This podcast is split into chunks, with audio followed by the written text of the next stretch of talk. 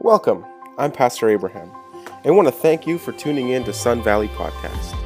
You can check out our church on Facebook, Instagram, and YouTube for worship thoughts, devotionals, and the latest events happening at our church. We hope you are blessed by this week's message.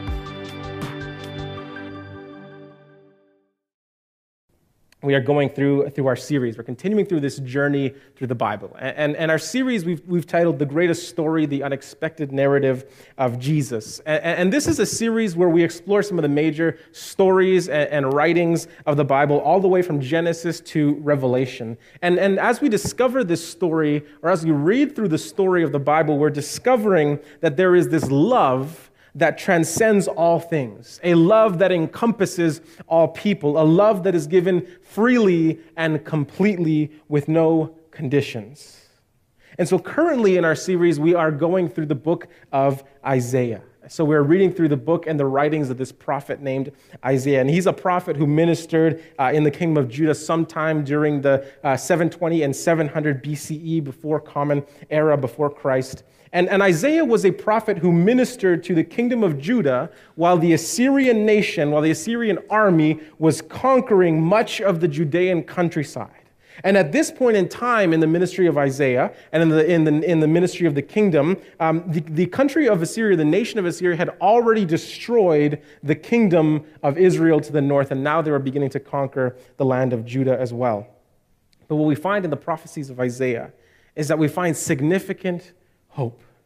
We find this hope of a coming Messiah, of a Savior who would free Israel from, from captivity, but who would also eventually free all nations from under the slavery to sin and to death. And this Messiah that would come, that Isaiah prophesies about, would come to establish this kingdom of order, this kingdom of love and peace on the world. And that's what Isaiah calls the day of the Lord. So when you read through the book of Isaiah and you read the day of the Lord, that's the, the event, the moment that Isaiah is talking about. This event in the future where the Messiah would come to, to set complete order all, over all things, would destroy sin and death, and then would bring, into this, uh, bring us into this kingdom of peace. Uh, so today we're starting with our reading Isaiah chapter 26. Isaiah chapter 26, starting in verse 3, should be available on the screen for you to follow along if you want to follow along. If you have your Bibles with you, uh, you are welcome to join us uh, with, with your Bibles. Isaiah chapter 26, starting in verse 3. So Isaiah starts off uh, by saying this in, in verse 3 he says, You will keep in perfect peace those whose minds are steadfast because they trust in you. It says in verse 4 Trust in the Lord forever, for the Lord, the Lord Himself, is the rock eternal. He humbles those who dwell on high. He lays the lofty city low. He levels it to the ground and casts it down to the dust. Verse 6 of Isaiah 26. Feet trample it down, the feet of the oppressed. The footsteps of the poor, the path of the righteous is level. You, the upright one, make the way of the righteous smooth. Yes, Lord, walking in the ways of your laws, we wait for you. Your name and renown are the desire of our hearts, Isaiah says. My soul yearns for you in the night. In the morning, my spirit longs for you. When your judgments come upon the earth, the people of the world learn righteousness. But when grace is shown to the wicked, they do not learn righteousness. Even in a land of uprightness, they go on doing evil and do not regard the majesty of the Lord. Lord, your hand is lifted high, but they do not see it. Let them see your zeal for your people and be put to shame. Let the fire reserved for your enemies consume them. Lord, you establish peace for us. All that we have accomplished, you have done for us. I'm going to jump down to verse 20 here and read verses 20 and 21. And so Isaiah continues, he says, Go, my people Enter your rooms and shut the door behind you. Hide yourselves for a little while until this wrath, this judgment, has passed by.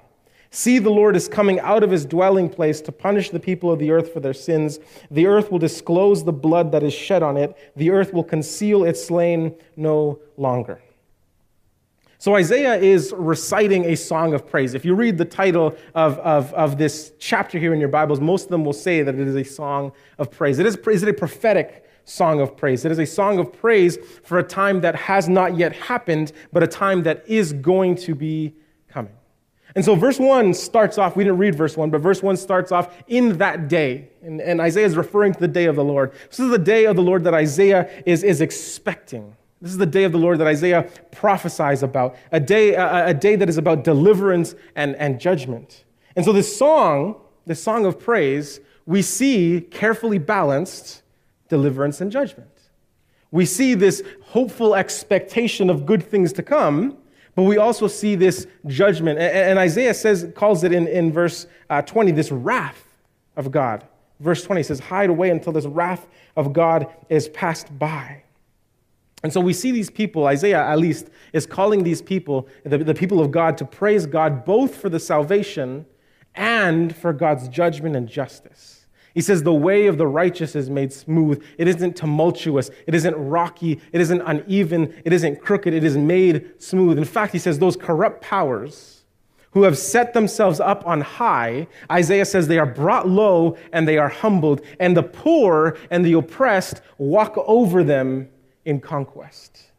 So, this idea of walking over something was this idea of conquering something. You've already conquered it, so you walk over it and you claim it. And so, Isaiah is saying this all those powers of corruption that have set themselves up on high are brought low through the judgment, and the poor and the oppressed gain victory over oppression over all these other things. And so it's this idea that, that through God's judgment, Isaiah says this, that, that the world is taught right living, that the world is taught righteousness. And so judgment comes as a precursor then to this righteousness that we find on the earth. That's what Isaiah says in verse 9. So for today's sermon, we're going to focus on this portrayal of judgment in Isaiah 26 and 27. And so our first lesson today that we find in, in chapter 26 is this. Our first lesson is this Judgment brings justice.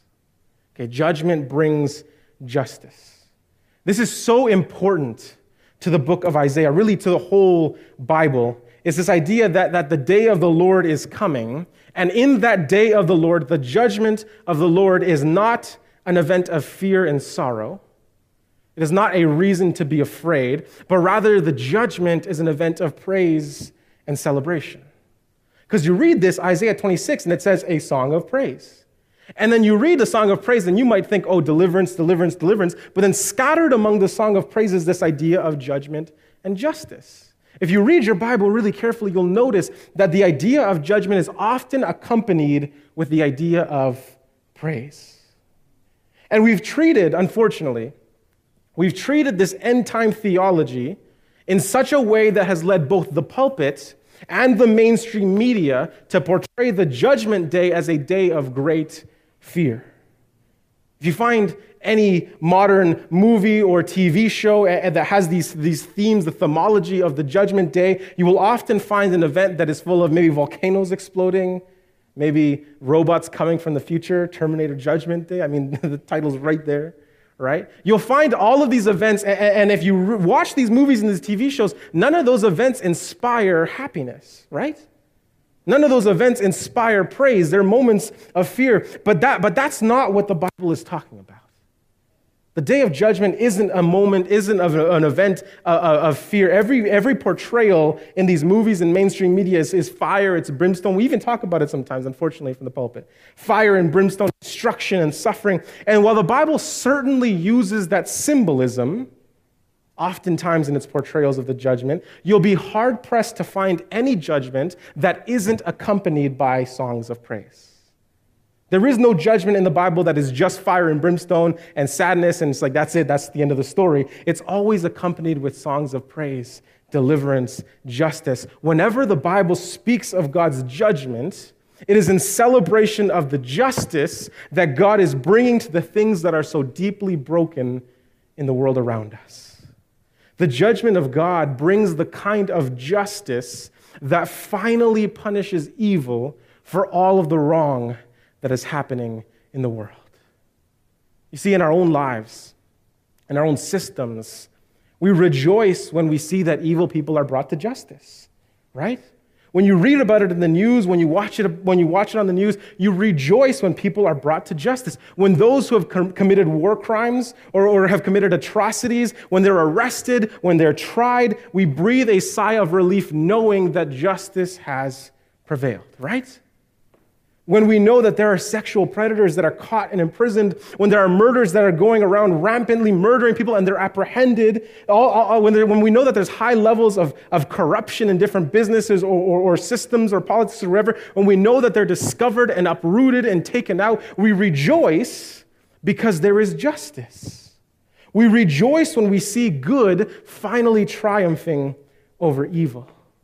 We have this innate sense in us that celebrates the punishment of evil and the carrying out of justice. And we may not all celebrate or subscribe to the notion of capital punishment or other forms of corporal punishment, but we celebrate this manifestation of good conquering evil. Because we know in our hearts that to allow evil to continue is equally a perversion of justice as the evil that is committed in the first place. He has followed, right? To allow evil to continue without punishment, without justice, is equally a perversion of justice as the evil that is committed in the first place. You see, God's plan was never to allow evil to continue forever. In fact, from the very beginning of time, God had been pointing forward to a time when evil would be completely eradicated, where sin would be no more, and where people would live in complete, free, complete freedom and peace and unity. And this is what we celebrate. We celebrate God's justice when it comes with God's judgment. You see, judgment brings justice. God's judgment is to bring justice to those who are continuing to do evil and have fully rejected repentance and change. And when I was younger, when I was younger, I don't know about how you guys ever felt, but I always was worried about being one of those people that rejected Jesus. You know, like I always thought, like, God, if I could only know when you were coming back, then I would just like repent at the last second and then everything would be okay. You guys ever thought about that?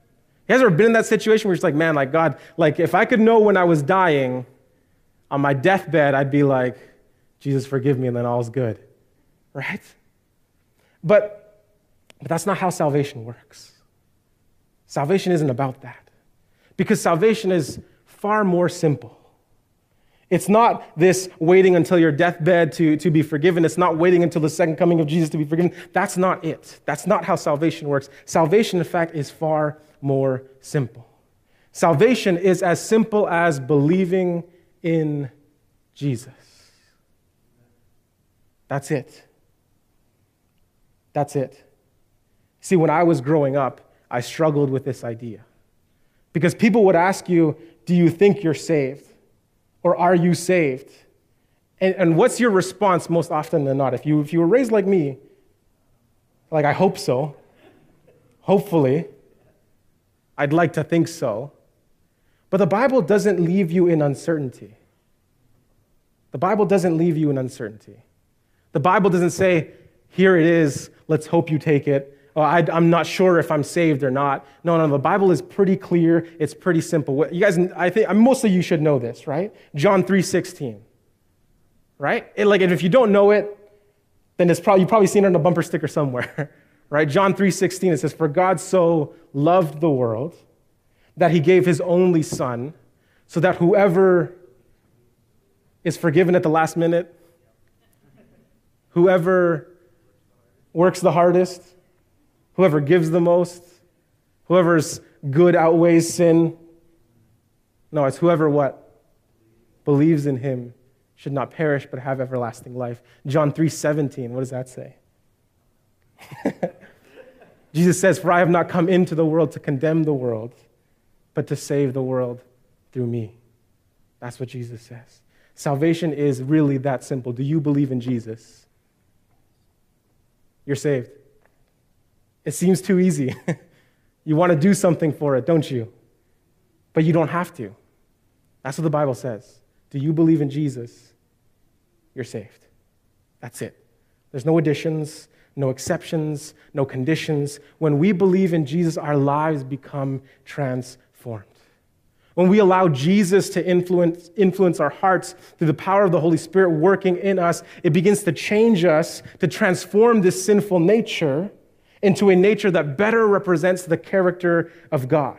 It's not about canceling all of your sins. It's not about being completely forgiven and never doing anything wrong again. No, Jesus says, all you have to do is believe in me, and I will take care of the rest. I will take care of the rest, Jesus says. We know the kind of evil and destructive power of sin in the world.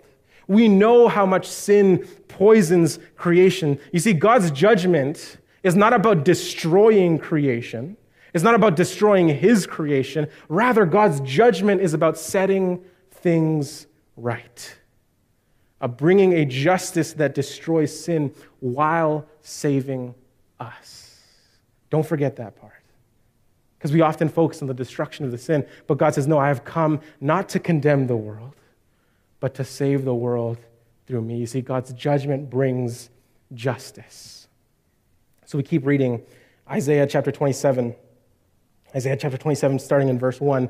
It says, In that day, this is the day of the Lord, the Lord will punish with his sword, his fierce and great and powerful sword. He will punish Leviathan, the gliding serpent, Leviathan, the coiling serpent. He will slay the monster of the sea. In that day, sing about a fruitful vineyard. Verse 3 Now the Lord is speaking, I, the Lord, watch over it, this vineyard. I water it continually.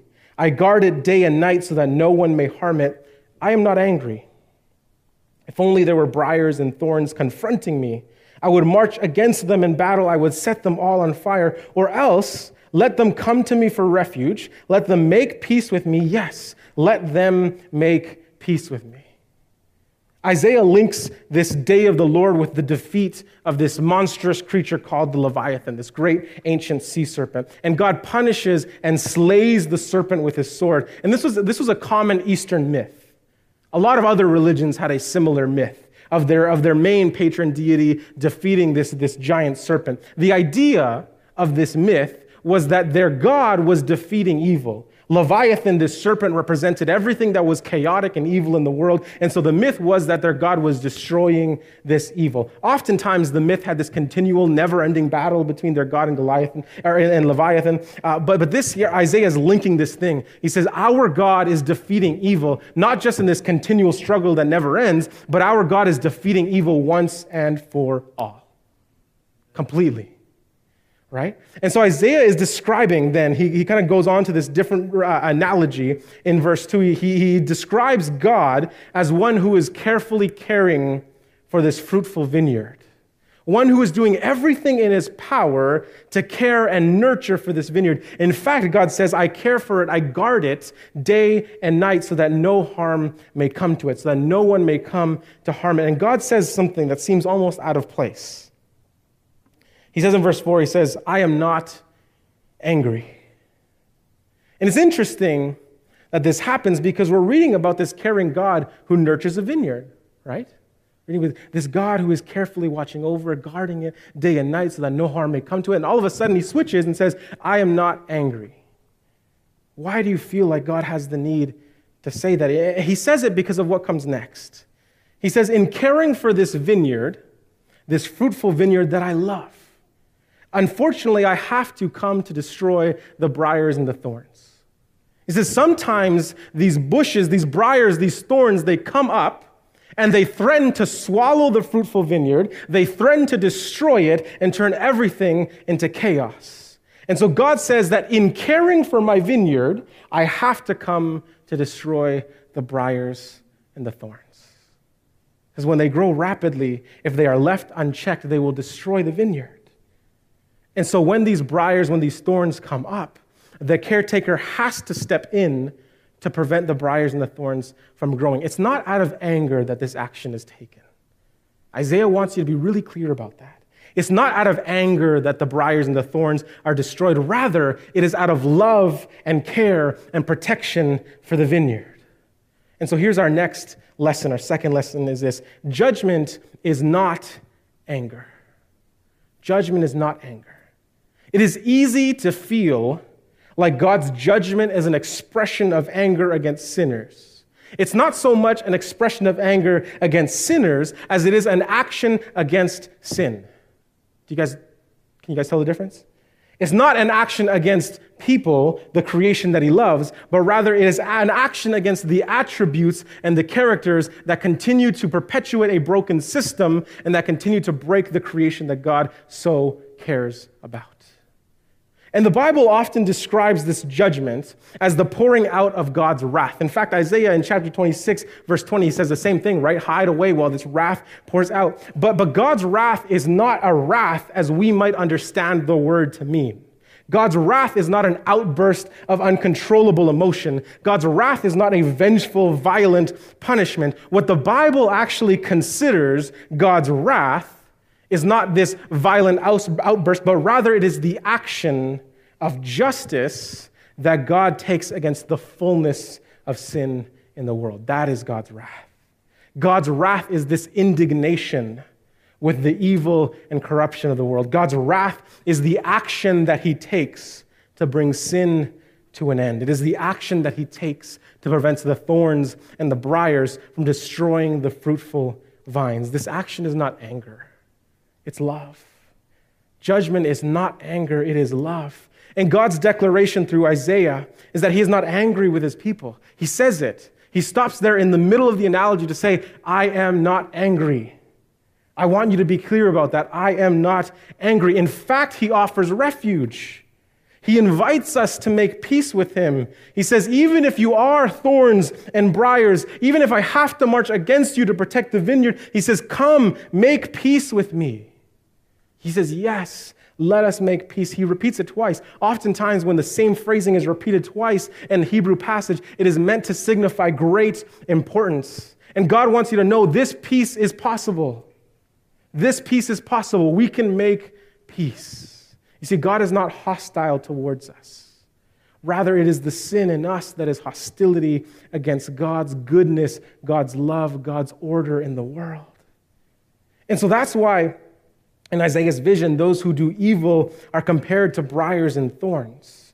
You know, briars and thorns are these really like tangled up bushes that have all of these like thick thorns on them.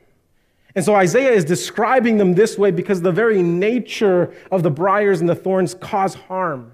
The very nature of these things strangle the vines of God's vineyard. It is our sinful nature that harms and strangles the good that God is trying to cultivate in the world around us and in us. And so God says, I invite you to make peace. I invite you to lay down your weapons of sin and evil and hostility against this good order. And He invites us to accept this transformative spirit that has the power to change our very nature and make us fruitful vines. God says, if you are briars and thorns, come and make peace, because I can make you fruitful vines. You see, God's focus is peace and protection. And so his judgment is not an act of anger, it is an act of protection for the order of creation, for the creation that he loves. God's judgment is not anger. We're going to jump down to one final verse. One final verse for our last lesson Isaiah chapter 27, verse 9. Isaiah 27, verse 9 says this By this, then, will Jacob's guilt be atoned for, and this will be the full fruit of the removal of his sin, of Judah's sin. When Judah makes all of the altar stones to be like limestone crushed to pieces, where no Asherah poles or incense altars will be left standing. So Isaiah gives this key marker for the atonement of Judah's sin. See, atonement is a word that is connected to the system of sacrifice, this system that God had established with Moses long ago. Atonement is a word that basically means being made one with God. This idea is that sin separates us from our Creator. And so the sacrifice has made atonement by clearing our sins and reuniting us with God, making us one with the Creator again. So, atonement is this action that brings this division between us and God to a close. It bridges this gap. So, Isaiah says this Judah's sins are atoned for by this. By this, then, Judah's sins are atoned for. The this is the day of the judgment. That's what he's referring to. By this, then, Judah's sins are atoned for. By the judgment, Judah's sins are atoned for. And the result or the fruit of this atonement, of this forgiveness of sins, would be the altar stones being crushed to pieces like limestone.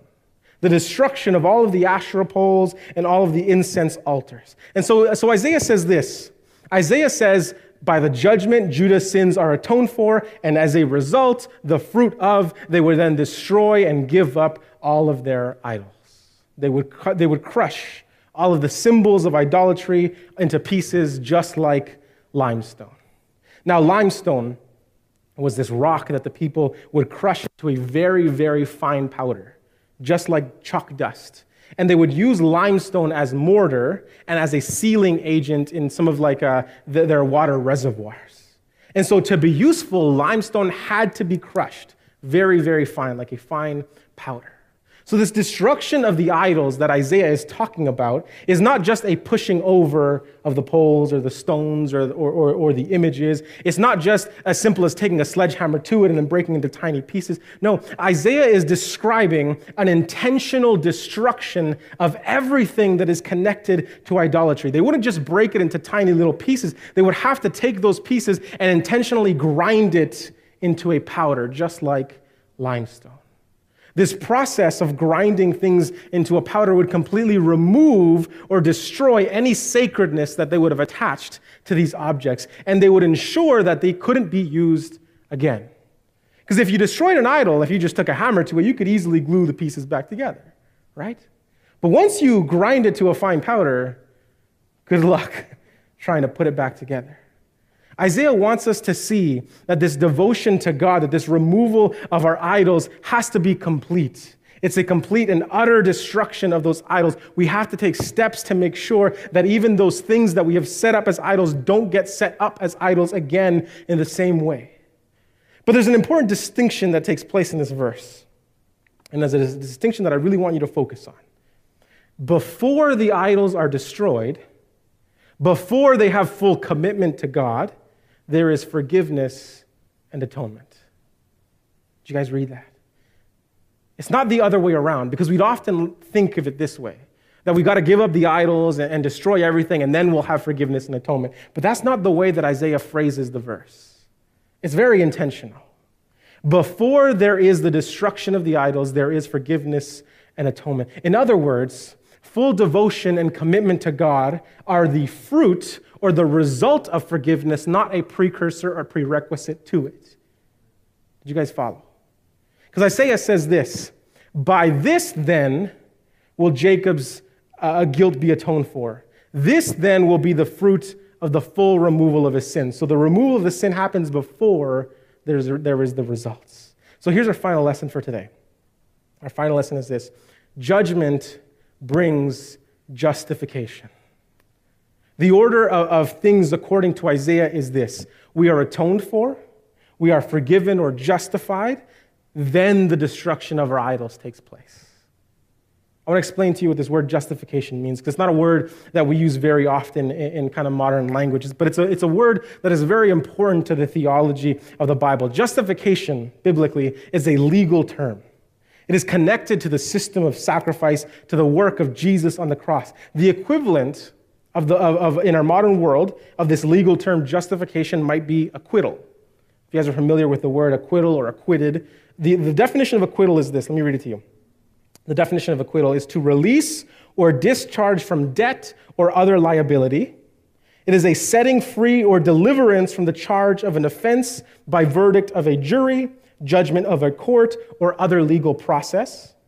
Acquittal is also a judgment that, is pers- that a person is not guilty of the crime with which the person has been charged. Now, an acquittal doesn't mean that the person is truly innocent, right? You can be acquitted and be guilty. You can be found not guilty by a jury, by a judgment, by other legal process, and still be guilty. I mean, there are examples of it in our modern day. There are examples of presidents who have been acquitted, even though they are clearly very guilty.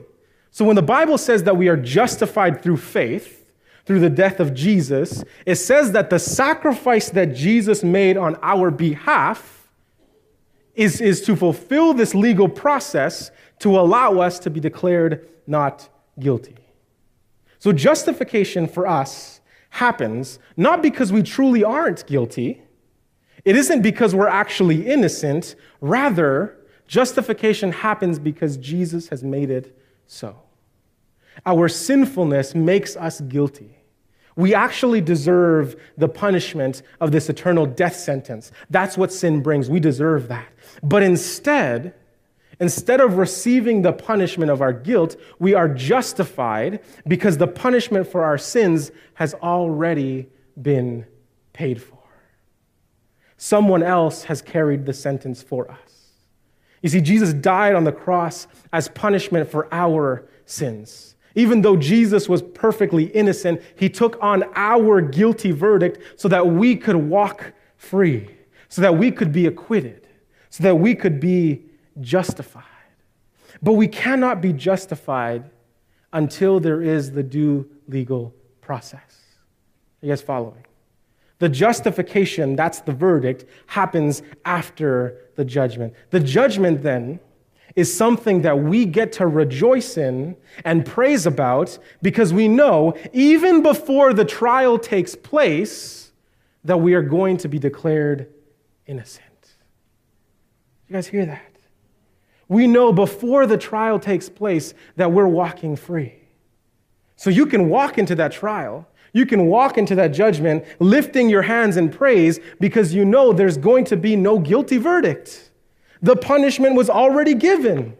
You were already justified. You were already acquitted before the trial even begins. But the justification can't happen without the legal process, without the judgment. So Isaiah says this by this our, so, our sins are atoned for. In the judgment, then, we are justified. You see, judgment brings justification. I invite the band to come on up as we begin to close here. See, Isaiah wants us really badly. He wants us to see that judgment is not an event of fear. It is not an event of sorrow. It is not an event that we have to dread coming, but rather the event, this, this judgment is a celebration. It is a rejoicing because judgment brings justice. In the day of the Lord and through God's judgment, all things are set right in the world. All pain and suffering in the world is brought to an end. All evil and wickedness we see is brought to justice. And even though we are responsible for some of that brokenness, even though we are responsible for some of that sin, we don't have to fear a judgment because we, are know, we already know that we are saved in Jesus. When we believe in Him, we are declared innocent through His sacrifice. You see, God's justice is what brings us back to this place of peace and perfect love before sin ever entered into the world. And God's judgment is not about violence or vengeance, because God's judgment is not anger. Unfortunately, so many of our modern interpretations of God really isn't biblical. We've confused God with this Zeus like deity Somewhere along the lines, the, we've, we've gotten this, this idea of God from, from the Greek notion of Zeus. And so we picture God as this bearded man sitting on the thrones in the heavens throwing lightning bolts of judgment. But that's not really who God is. That's not an accurate portrayal that the Bible paints. You see, God's wrath, it isn't this temper tantrum.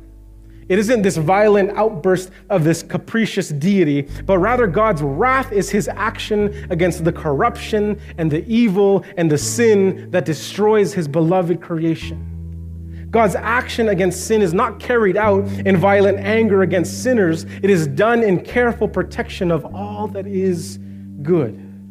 You see, God cares for his creation and he wants to do whatever it takes to prevent evil from destroying us. And so he invites us to come, to make peace, to put away our destructive natures, to accept his spirit. And in fact, he's made a way for us to make peace.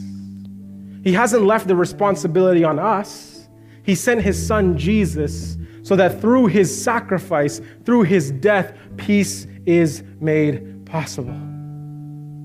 And so, we can begin destroying our idols.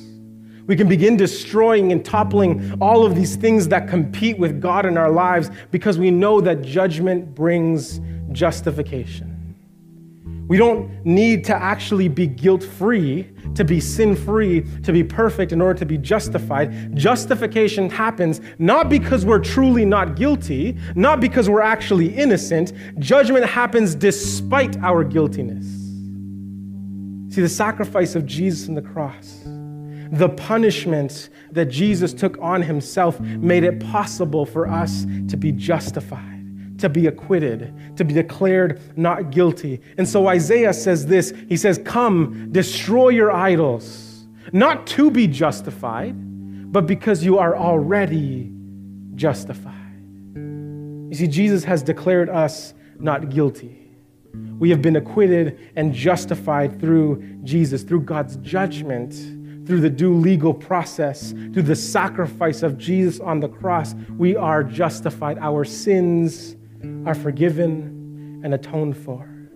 And so that now, now that we know that we truly are already forgiven, now that we know that we're entering into the judgment already free, we can begin the work of toppling the idols that are in our heart and give our full devotion to the one who brings justification, the one who has forgiven our sins, to Jesus.